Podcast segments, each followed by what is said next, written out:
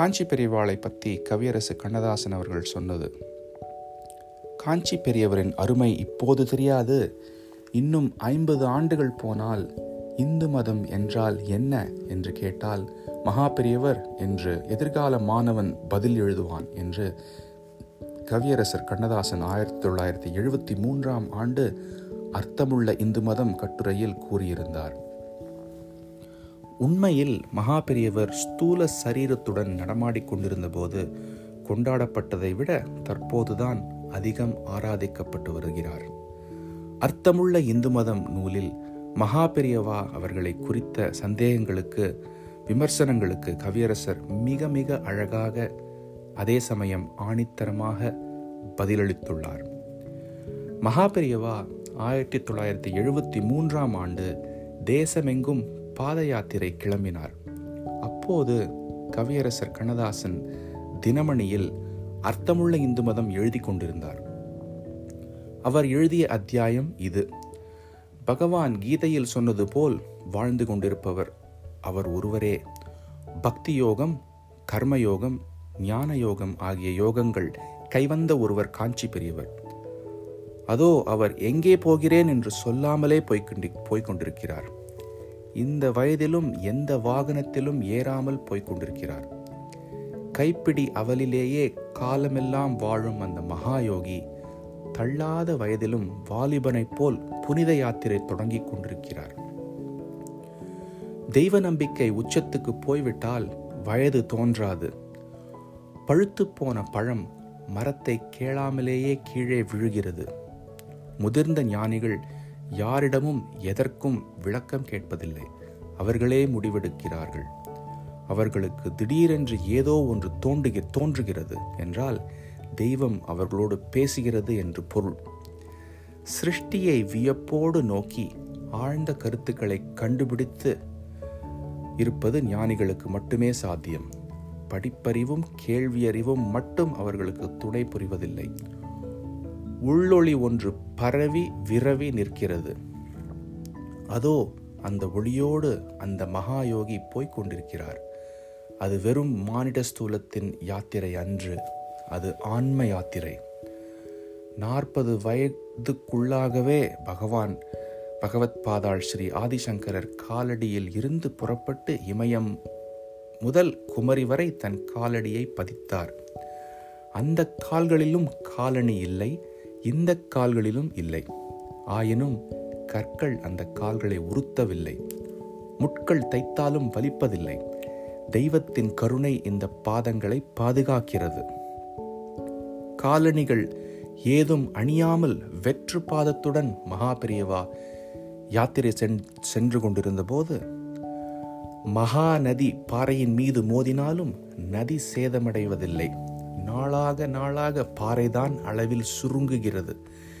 கங்கை நதியில் எவ்வளவு தண்ணீர் ஓடினாலும் சக்கரவாக பற்றி பனித்துளியைத்தான் நாடுகிறது. சில வண்டுகள் மலரில் மட்டுமே அமர்கின்றன. சில பறவைகள் பசுமையான மரங்களில் மட்டுமே அமர்கின்றன. மகாயோகியின் வைராகியம் மனம் மிக்கது பசுமையானது. இரவும் பகலும் உலகில் மாறி மாறி வருகின்றன. லௌகீகவாதிக்கு இரண்டுமே ஒன்றாக தோற்றமளிக்கின்றன. உலகத்தில் அவர்களுக்குள்ள உறவெல்லாம் தெய்வம் மட்டுமே. அந்த தெய்வத்தின் பரிபாஷையை சாதாரணமான மனித மனிதர்களுக்கு சொல்லும் தூதுவர்கள் அவர்கள். அதனால்தான் மற்ற மனிதர்களின் தலையை விட அவர்களது பாதங்கள் உயர்ந்திருக்கின்றன. லோகாயத சுகத்தை முற்றும் துறந்துவிட்டு தார்மீக வடிவெடுத்து அவர்கள் புறப்படும் போது தர்மம் நடைபாதை விரிக்கிறது. மகாயோகம் மலர்கள் தூவுகிறது. மகாராஜாக்களுக்கு இல்லாத மரியாதை அவர்களுக்கு கிடைக்கிறது. ஆந்திராவில் ஒரு கோவில் கட்டப்பட்டிருக்கிறது. அதன் மூலஸ்தானத்தில் இன்னும் சிலை வைக்கப்படவில்லை. அங்கு போய் காஞ்சி பெரியவர் ஓரிரவு தங்கினாராம். சிலை பிரதிஷ்டையாகிவிட்டது என்ற ஆந்திர என்று ஆந்திர மக்கள் எல்லாம் சந்தோஷப்பட்டார்களாம். அவர் பிராமண ஜாதியின் தலைவர் அல்ல. பிராமணர்கள் அப்படி ஒரு நிலைமையை உண்டாக்கக்கூடாது.